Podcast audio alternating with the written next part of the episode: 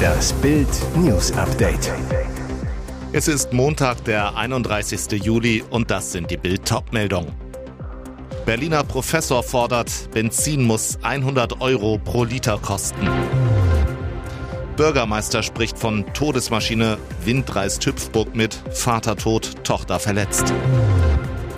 Das gab es noch nie. Dieser Hertha-Star weigert sich zu spielen. Das meint er tatsächlich ernst. Ein Berliner Uni-Professor fordert, den Benzinpreis auf mindestens 100 Euro pro Liter zu erhöhen. Das sei gut für das Klima, so der Wissenschaftler. Gregor Bachmann ist seit 2016 Inhaber des Lehrstuhls für bürgerliches Recht an der Humboldt-Universität und Direktor des Notarinstituts. Privat beschäftigt er sich mit dem Thema Umweltschutz. Auf Twitter teilte der Jurist eine Meldung zu teuren Spritpreisen, stellte eine extreme Forderung auf. Erst wenn der Liter 100 Euro oder mehr kostet, werden unsere lieben MitbürgerInnen anfangen, langsam darüber nachzudenken, ob es auch mal ohne Auto geht. Wenn man den Klimaschutz durch Bepreisung von CO2 erreichen will, führt das notgedrungen dazu, dass vieles teurer und damit für ärmere Menschen nicht mehr erschwinglich wird. Das ist, in Klammern, leider der Preis, den man für den Klimaschutz zahlen muss, so Bachmann zu Bild. Er betont, wir haben uns einen Wohlstand für alle angewöhnt, der nur deshalb für alle finanzierbar ist, weil er auf Kosten des Planeten und damit Dritter geht. Bachmann sagt, die Allerärmsten hier können sich überhaupt kein Auto leisten. Wer Auto fährt, ist an sich schon privilegiert. Es wird also eher den unteren Mittelstand treffen. Und Autofahren muss wehtun, um den Umstieg auf CO2-freundlichere Transportmittel zu forcieren. Der Uni-Professor behauptet, ich würde mal grob geschätzt behaupten, dass die meisten, die erklären, auf ihr Auto angewiesen zu sein, es in Wahrheit gar nicht sind, sondern nur der Bequemlichkeit halber fahren. Bus und Bahn gibt es auch in Hellersdorf und auf dem Land. Die fahren dort natürlich nicht alle fünf Minuten, aber das ist halt der Preis, wenn man sich ein Haus auf dem Land leisten will. Nur wenige Augenblicke zuvor hatten sie noch gespielt. Tragödie in einem französischen Erlebnisbad. Eine Windböe erfasste eine Hüpfburg, in der sich ein Vater und seine Tochter befanden. Beide wurden mehr als 50 Meter weit weggeschleudert. Mit großer Trauer habe ich am späten Abend erfahren, dass der Vater nicht überlebt hat, sagte Bürgermeister Alain Descany am Sonntag. Das Erlebnisbad mit dem Namen Wonderland Park befindet sich in der 17.000 Einwohnergemeinde Saint-Maximin-la-Saint-Baume. Eigentlich soll der Park ein spaßiges Wasserparadies sein. Auf der Homepage steht, Ihre Kinder werden die schönste Zeit des Sommers in unseren Wasserparks mit aufblasbaren Spielen verbringen. Offenbar gibt es jedoch drastische Sicherheitslücken. Zuvor konnten Feuerwehr und Rettungsdienst beide Opfer reanimieren. Ein Hubschrauber flog sie dann in Krankenhäuser in Marseille. Doch der Vater erlag schließlich seinen Verletzungen. Der Zustand der schwer verletzten Tochter ist derzeit unbekannt.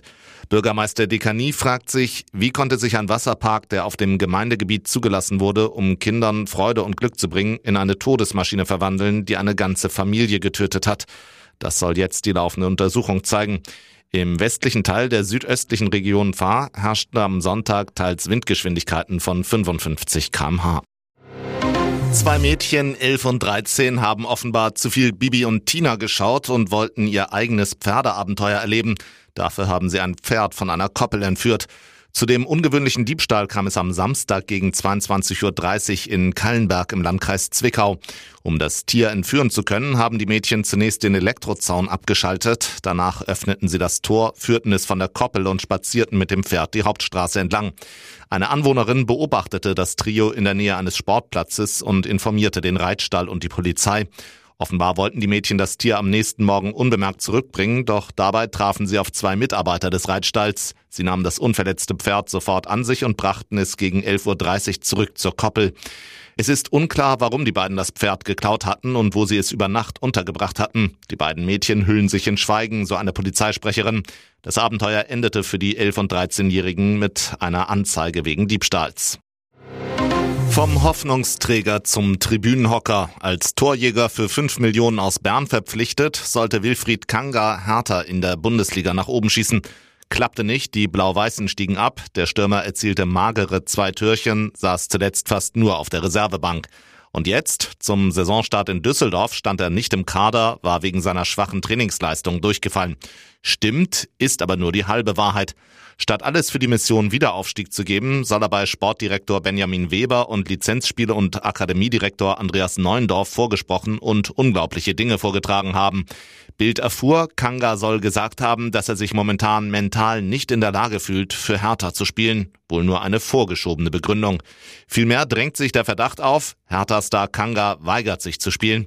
Kanga soll nicht erst seit dieser Saison ein Problemfall sein. Schon in der letzten Spielzeit soll er immer als einer der letzten zum Training erschienen sein, aber dann auch als einer der ersten wieder weg gewesen sein. Trainer Paul Dardai findet so etwas gar nicht gut. Ich mag keine faulen Menschen, ich arbeite nicht mit faulen Menschen und schon gar nicht mit faulen Spielern. Heißt, Kanga hat keine Chance mehr in Berlin. Der Angreifer provoziert wohl seinen Abgang, möchte für eine niedrige Summe weg, liebäugelt mit einem Wechsel nach Amerika. Allerdings liegt kein lukratives Angebot vor und die Hertha-Verantwortlichen sind so verärgert, dass sie überlegen, ihn bis Vertragsende 2026 auf die Tribüne zu setzen. Das sollen sie dem Stürmer auch verdeutlicht haben. Und jetzt weitere wichtige Meldungen des Tages vom Bild Newsdesk. Welche brisanten Informationen über UFOs, angebliche Aliens und nichtmenschliche Technologie kommen jetzt noch ans Tageslicht? Schon jetzt kursiert unter UFOs-Insidern ein geheimes 177-seitiges Dokument, mit dem US-Politiker über die UFO-Situation gebrieft wurden. Der US-Journalist Michael Schellenberger soll das regierungsinterne Memo geleakt haben, mit dem die Kongressabgeordneten vor dem Hearing über die UFO-Situation informiert wurden. Auf 177 Seiten werden Informationen über angebliche UFO-Sichtungen, Abstürze und Forschungen an der nichtmenschlichen Technologie zusammengefasst. Das Dokument beginnt mit dem 8. Juli 1947, dem Tag des wohl berühmtesten UFO-Ereignisses. Damals soll in Roswell, New Mexico, ein UFO samt Alienbesatzung abgestürzt sein. Nachdem die US Air Force den Fund einer fliegenden Untertasse zuerst offiziell bestätigt hatte, dementierte sie am nächsten Tag und sprach von einem havarierten Wetterballon. Auch der Nimitz-Vorfall von 2004, bei dem Navy-Kampfpiloten tic-tac-förmigen UFOs begegnet waren, deren Manöver jeglicher bekannten Physik widersprachen, ist im Infopapier dokumentiert. Ebenso das sagenumwobene Philadelphia-Experiment und hunderte weitere. Das UFO-Dokument war vom Hacker-Kollektiv Anonymous im Internet geteilt worden. Die Informationsaktivisten, die sich nur mit einer weißen Maske zeigen, haben sich jetzt die Enthüllung weiterer UFO-Geheimnisse auf die Fahnen geschrieben. Die Zukunft könnte also noch spannend werden. Wie geht eigentlich die perfekte Beziehung? Auf diese Frage wird es wohl nie eine Antwort geben, die alle befriedigt, denn jedes Paar ist einzigartig. Doch es gibt ein paar Themen, die es in jeder Partnerschaft gibt. Wie geht man mit Streit um? Wer hat in der Beziehung die Hosen an? Und ist es wirklich okay, auch mal unehrlich zu sein? In einer neuen Umfrage der Dating-App Parship gibt es ein paar überraschende Antworten darauf. Warum hat man überhaupt einen Partner? Für 34 Prozent aller Befragten ist die Sache klar, weil man sich nur selbst lieben kann, wenn man von einem anderen geliebt wird. Rund ein Viertel der Frauen ist dieser Meinung und fast die Hälfte aller Männer. Streit gibt es in der besten Beziehung, doch wie streitet man richtig? 44 Prozent der Frauen sagen, dass ruhig mal die Fetzen fliegen dürfen, 51 Prozent der Männer finden das auch.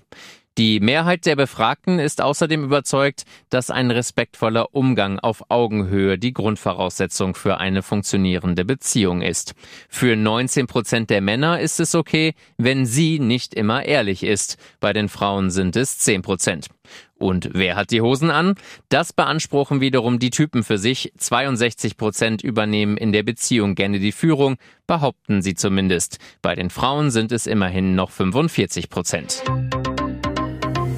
Hier ist das Bild News Update. Und das ist heute auch noch hörenswert. Brutale Hooligans Sebastian R. und Peter K., was Boris mit diesen Männern zu tun hat. Im Gefängnis kann man sich seine Freunde nicht aussuchen. Im normalen Leben hätte Ex-Tennislegende Boris Becker garantiert einen Bogen um brutale Fußballhooligans und Neonazis gemacht. Während seiner gut sieben Monate in zwei Londoner Gefängnissen musste er sich mit seinen Mithäftlingen gut stellen, egal was die Männer auf dem Kerbholz hatten. In einem BBC-Interview sagte Becker über seine Zeit im Knast, es war sehr brutal, eine sehr, sehr andere Erfahrung als das, was man im Fernsehen sieht und in Geschichten hört. Er habe schnell gelernt, dass er Schutz brauche und sich mit harten Jungs umgeben müsse. Denn man kämpft jeden Tag ums Überleben.